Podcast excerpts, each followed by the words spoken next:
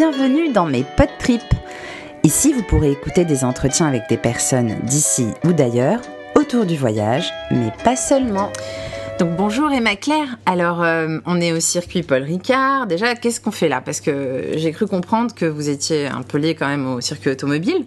Donc euh, expliquez-moi ce que vous faites ici. Quelle est votre fonction Déjà pour commencer? Alors, euh, au sein du circuit Paul euh, nous avons une structure indépendante qui s'appelle PW Concept avec un associé. Et euh, nous commercialisons des machines à base de la technologie Cryo qui permet, enfin, ce sont la, la, marque Zamar. Et ce sont des machines qui aident les pilotes automobiles, les pilotes moto, mais pas que car euh, tous les athlètes tels euh, le, les footballeurs, euh, les rugbyman, les nageurs peuvent les utiliser, les utilisent à l'heure actuelle pour récupérer ou se préparer physiquement. Et l'intérêt de ces machines, c'est quoi en fait euh, En gros, techniquement, ça apporte quoi? Alors en fait, euh, ce sont des machines qui, grâce à un fluide que l'on peut euh, faire baisser en température jusqu'à moins 30 ou moins 40 degrés, et eh bien cela permet de préparer les muscles d'une manière optimale et surtout lorsque l'on a des traumatismes sur les organismes, et eh bien ça permet véritablement d'accélérer la, récupération et le traitement. Et vous, vous êtes une grande sportive, d'après ce que j'ai compris, vous préparez quoi là? Je, sais que c'est un challenge assez fou. Alors, euh, sportive, oui, mais je dirais plutôt que j'aime me lancer des, défis et euh, mettre tous les atouts de mon côté pour, euh, réussir, puisque effectivement, il y a quelques années, je m'étais déjà lancé des, défis tels la réalisation des, plus hauts sommets mondiaux. Et, puis, effectivement, en, 2010, en 2016, tout le monde me parlait du marathon, le marathon de New York, il fallait le faire une fois dans sa vie. Alors, en, mars 2016, je me suis lancé le défi de faire ce marathon. Et euh, donc en novembre 2016, euh, je suis partie pour, euh, pour mon premier marathon.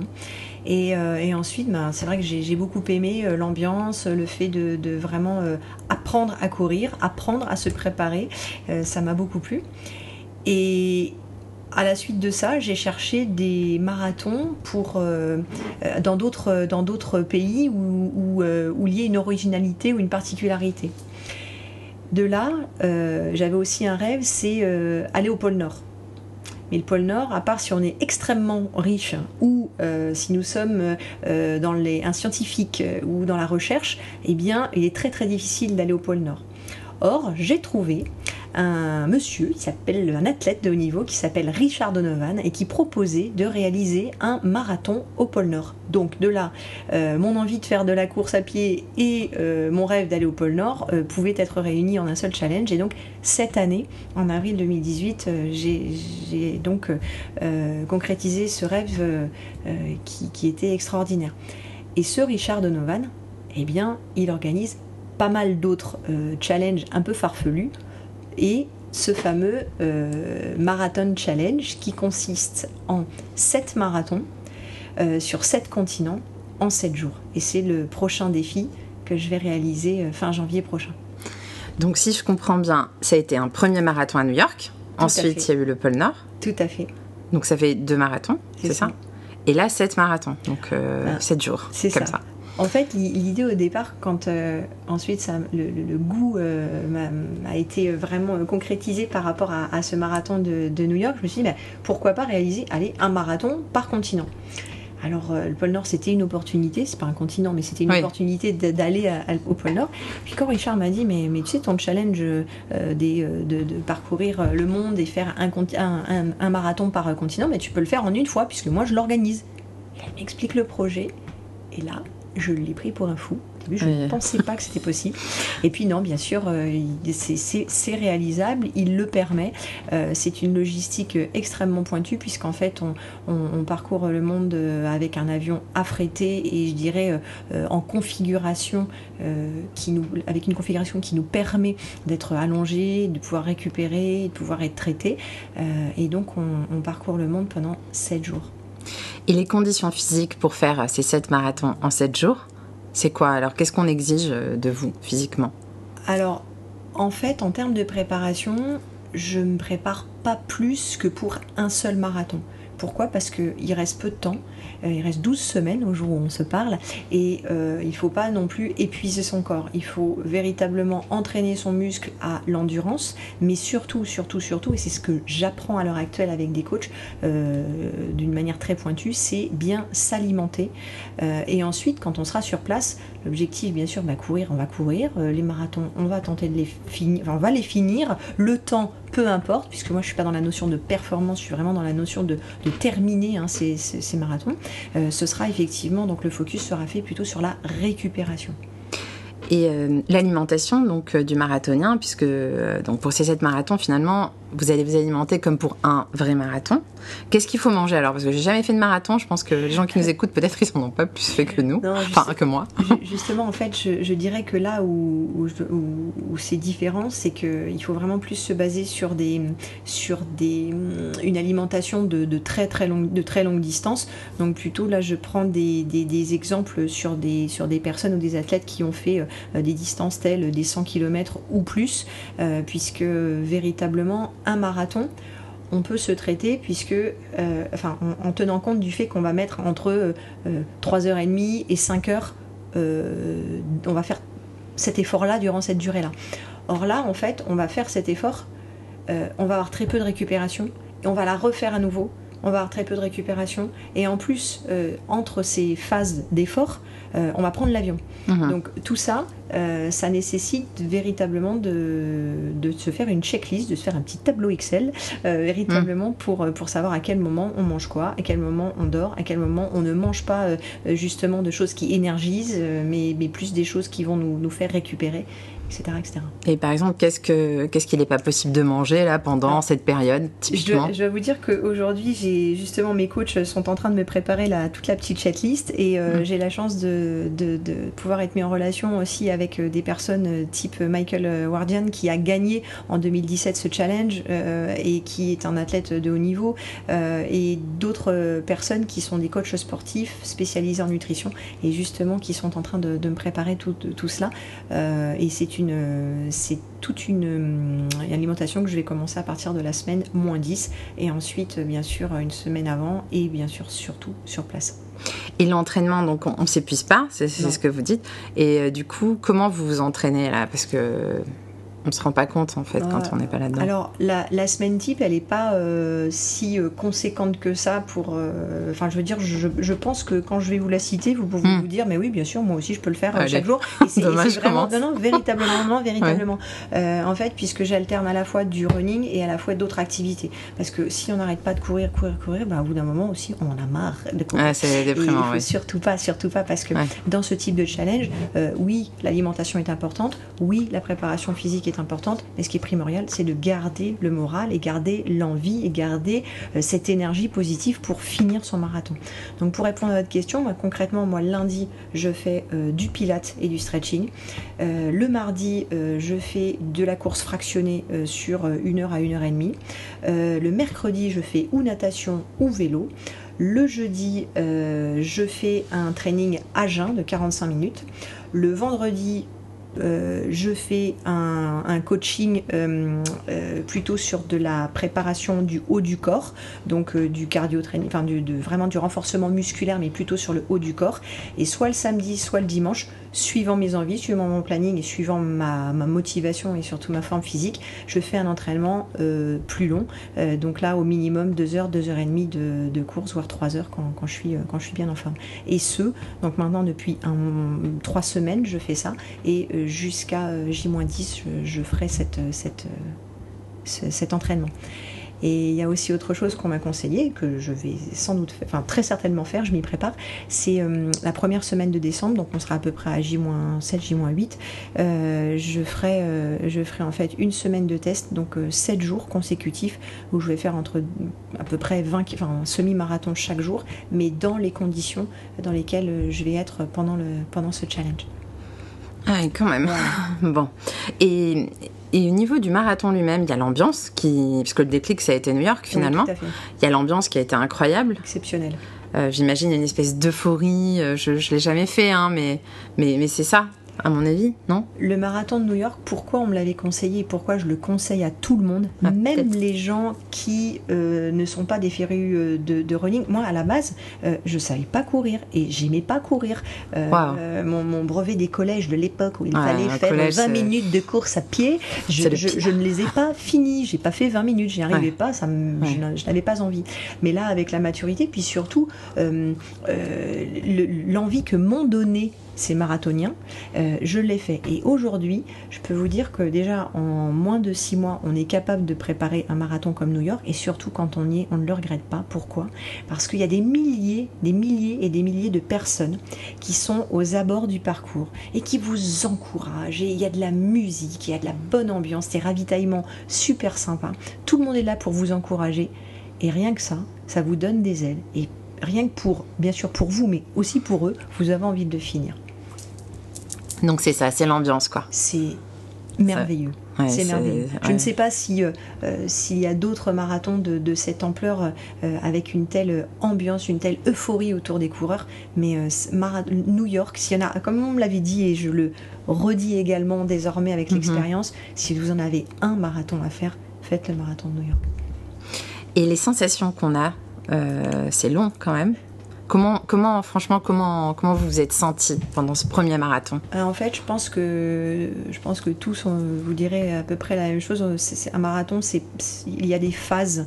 Euh, il y a une phase euh, d'euphorie. euh, bien sûr, c'est le départ. On est tous euh, excités, enthousiasmés, motivés au départ. Et puis on a des périodes où commence à avoir un petit bobo ci, un petit bobo là, mais c'est pas grave parce que bon, il reste pas mal de kilomètres et, donc on va pas s'arrêter entre guillemets à un premier petit bobo. Et puis ensuite, euh, et puis ensuite, on a des phases où on a un petit peu faim, un petit peu soif. Alors du coup, on s'écoute quand même. Il faut bien s'écouter pour, euh, pour bien, le, pour bien euh, continuer. Et ensuite, on a des phases, euh, on en a marre. Si mais bon, c'est sympa, mais c'est long. Mhm. Et, et ensuite, il y a toujours une petite chose, euh, euh, un coureur qui vous double et puis, et puis euh, pour lequel vous vous sentez prêt à prendre le rythme, ou une petite claque dans le dos qui vous dit allez, allez, c'est bon, go. Bref, ou, ou simplement on prend un petit gel ou une petite barre de céréales ou un petit ravitaillement en eau et hop, ça, le, à nouveau le, le corps s'énergise et on a envie de repartir. Mais on a, Mm. il y a beaucoup de phases, il y a beaucoup de phases dans un marathon. Et bien évidemment, euh, les trois derniers kil- kilomètres sont difficiles, mais, là encore, on retrouve l'euphorie du départ parce qu'on se dit, bon, là maintenant, on peut pas arrêter, hein, il en reste plus que trois, donc maintenant, on y va, on se motive, et même si on a parfois mal partout, euh, on a envie de finir. Et au pôle Nord, alors, c'était comment? C'était froid. ah. Euh, c'était- froid. C'était long. En fait, euh, il faut savoir que dans des conditions extrêmes comme ce marathon au pôle Nord, on court par moins 37, moins 37 degrés avec un ressenti euh, différent suivant les phases puisqu'il y a du vent parfois qui accentue la- le froid et la sensation de froid. Et, euh, et donc, on, Richard Donovan nous avait dit non, mais euh, il faut compter euh, que vous ferez entre une fois et demie et deux fois votre temps habituel de marathon. Chacun se disait, mais c'est pas possible. Et véritablement, c'est le cas. En fait, on n'avance pas. Ouais. On court, euh, il fait froid, la banquise au pôle Nord n'est pas du tout stable, euh, Ouais. donc elle- on s'enfonce. On est, c'est comme plutôt un trail blanc plus qu'une course sur asphalte. Donc on doit aussi faire attention à ne pas, ne pas se faire mal. Moi je m'étais fait mal euh, vraiment au genou au bout du troisième tour. Mais, mais en tout cas c'est vraiment quelque chose de fabuleux. Et en fait le principe au pôle Nord c'est de faire 10 fois un parcours qui fait 4 km 2. Donc euh, à chaque fois on s'aperçoit que la ban- banquise elle est, elle est mouvante. Et euh, parfois bah, c'est une crevasse qui se fait euh, ou c'est un bloc de glace qui pousse. Et on voit jamais finalement la même chose. Mais c'est à la fois euh, intense et effrayant. Et mais c'est captivant. Et c'est un lieu incroyable puisque là on avait donc on était dans une période où il y avait le soleil tout le temps à 23 degrés donc on n'a aucune notion de jour de nuit d'ailleurs juin, juillet. alors en fait on l'a on l'a fait en avril en avril. et en fait, on a, on a commencé le, le marathon à l'heure théorique de 22 heures pour notre corps. Ce qu'il faut savoir que le pôle Nord, effectivement, bah, c'est la convergence euh, de, de- de tous les fuseaux horaires. Donc quelque part, euh, il est il peut être 22 heures, comme 0 heure, comme 3 heures, comme 4 heures. Donc bien sûr, en fait, on a défini que c'était le fuseau horaire de la Norvège qui était celui à prendre en considération. Et donc, en fait, on s'est calé là-dessus. Donc, on a commencé les marathons, le marathon à 22h et donc on a couru de nuit. Mais il faisait plein jour et c'était euh, c'était exceptionnel. c'est incroyable. C'est des sensations euh, complètement étranges parce que en pleine nuit, en plein jour en même temps. Bon. Et, donc c'est en Norvège que, que, le circuit était réellement exact. J'ai pas, bien compris parce que le pôle Nord, je, vous avoue. Alors le, le, le, pôle, en fait, euh, la, le, pôle Nord, c'est une banquise. Donc il n'y a pas de terre en dessous. Hein. Il y a 2,80 m à 3 mètres de, de, glace et ensuite vous avez euh, plus de 6000 mètres de fond. Et la banque, cette banquise, donc qui s'appelle le pôle Nord, euh, ou la calotte glaciaire polaire, appartient à différents pays. Il y a une une partie qui appartient aux États-Unis, il y a une partie qui appartient à la Norvège, il y a d'autres parties euh, qui appartiennent à d'autres à d'autres pays. Et donc euh, c'est une terre, enfin c'est une pardon, c'est une glace protégée. Euh, et justement, il y a très très peu de personnes qui ont l'opportunité et la chance d'aller d'aller là-bas. Et vous étiez combien alors sur, cette, sur ce marathon? on était, euh, on était une petite soixantaine de personnes.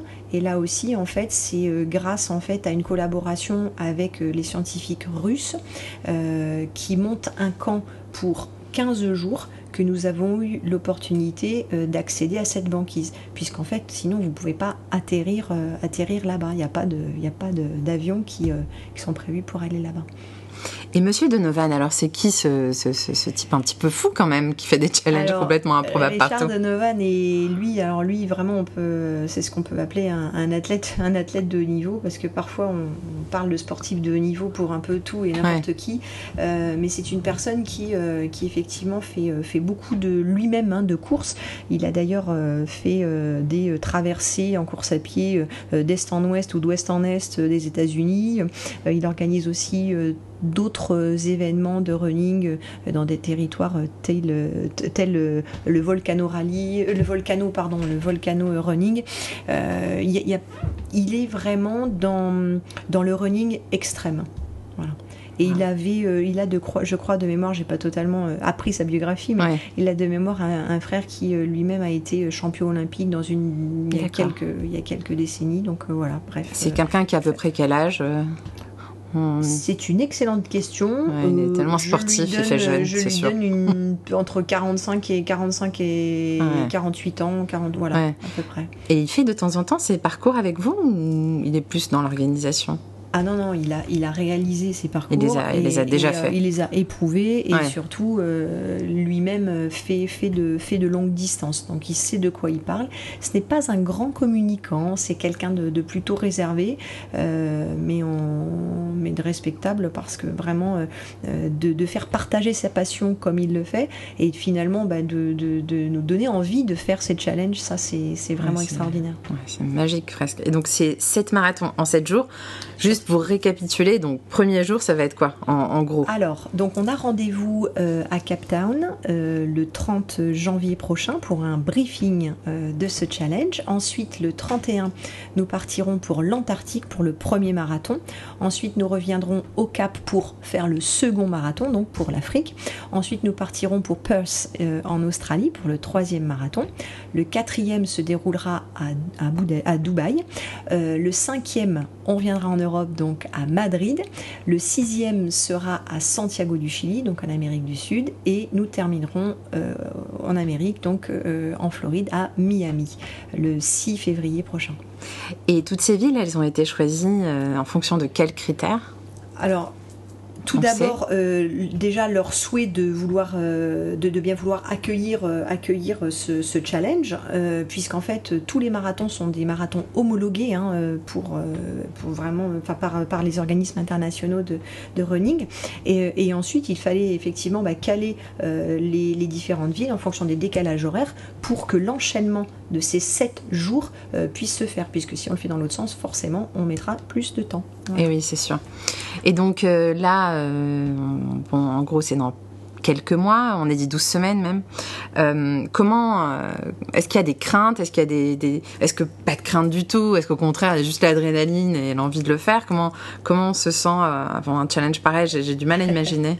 bah, en fait, euh, bon, bah, la préparation physique, bah, c'est important. Voilà, c'est il faut il faut rien lâcher. C'est-à-dire chaque jour, il faut se motiver. Je le suis et, surtout, il faut avoir un entourage proche. Hein. Moi, mon mari, mon, fils, mes parents, enfin tout le monde soutiennent ce projet. Ça, c'est très très important parce que ça aide vraiment chaque matin ou chaque soir à faire son entraînement. Ça, c'est puis on le partage aussi avec eux, donc ça, c'est très sympa. L'alimentation, on, en a parlé. Euh, bah, les craintes, forcément, c'est de se blesser, mais justement, si on est bien préparé et physiquement et dans sa tête, ben, toute hmm. logique, on ne devrait pas se blesser. Euh, ensuite, bien évidemment, pour, ce, pour faire ce type de challenge qui sont extrêmes, euh, il, faut des budgets également. Donc en fait, on est je, je, recherche toujours des partenaires, mais dans tous les cas, je prendrai le départ puisque je suis, euh, je suis confiante et je pense que ce challenge aussi, pour, pour les entreprises que j'ai contactées ou les sociétés que j'ai contactées, les marques que j'ai contactées, ça, leur, ça leur permet de bien communiquer aussi sur, sur le défi, sur le dépassement de soi. Et, et donc voilà. Donc les craintes, c'est bien sûr la crainte première, bien sûr, c'est la blessure. Et puis, euh, et puis ensuite, euh, effectivement, de physiquement avoir, euh, avoir des problèmes qui feraient qu'on ne puisse pas terminer. Mais honnêtement, j'ai un moral d'acier, une volonté énorme pour, pour pouvoir réaliser ce, ce challenge. Alors, j'irai jusqu'au bout sachant que mon mari Stéphane et mon petit Léo euh, euh, seront à l'arrivée à Miami. Donc euh, ah, j'aurai vraiment énormément de motivation à, les ah, finir et à les rejoindre. Et si jamais il y a des gens qui nous écoutent et qui ont envie de faire ce challenge-là, peut-être l'année prochaine, puisque c'est la cinquième édition, c'est bien Tout à fait, la cinquième édition 2019. Voilà. Comment ça se passe techniquement, il faut s'inscrire sur un site Oui, euh. alors en fait, il y a le World Marathon Challenge, c'est le site internet.com qui, est le, qui est le site internet de ce challenge. Euh, et effectivement, vous avez un formulaire d'inscription à, remplir, à compléter. On vous donne les modalités et après, ben, il faut effectivement avoir euh, et le budget et puis une petite expérience quand même en running pour pouvoir y participer, parce que c'est quand même vérifié. et, et, ensuite, la motivation nécessaire pour poursuivre l'aventure jusqu'au bout. J'imagine qu'il faut avoir au moins fait un marathon, non? Absolument. parce que sinon, euh, ça devient compliqué. Absolument. Ok. Bon. Mais écoute, merci Emma, merci beaucoup. Et euh, j'espère que bah, tout va bien se passer. Ce qu'on fera, c'est qu'on se reverra après pour, euh, pour avoir bah, les, ressentis, comment ça s'est passé. Je suis vraiment curieuse de voir. Bah, c'est quand même une expérience d'une vie, quoi. Peut-être que après, ça va être tellement bien que vous allez vouloir le refaire chaque année. Mais bon, on verra. Mais en tout cas, merci beaucoup. Et puis, euh, puis bonne chance surtout. Bon merci courage. beaucoup. Merci, il va en falloir aussi. oui. Allez, bye bye. Et voilà, c'est la fin de ce pod trip. J'espère que vous avez aimé écouter euh, cet entretien et les aventures d'Emma Claire. Bien évidemment, on la retrouvera à la fin de son World Marathon Challenge qui devrait pas tarder à arriver hein, et on espère vraiment que ça va bien se passer pour elle. Elle nous racontera ça en personne dans très peu de temps finalement. À bientôt et bon voyage à tous.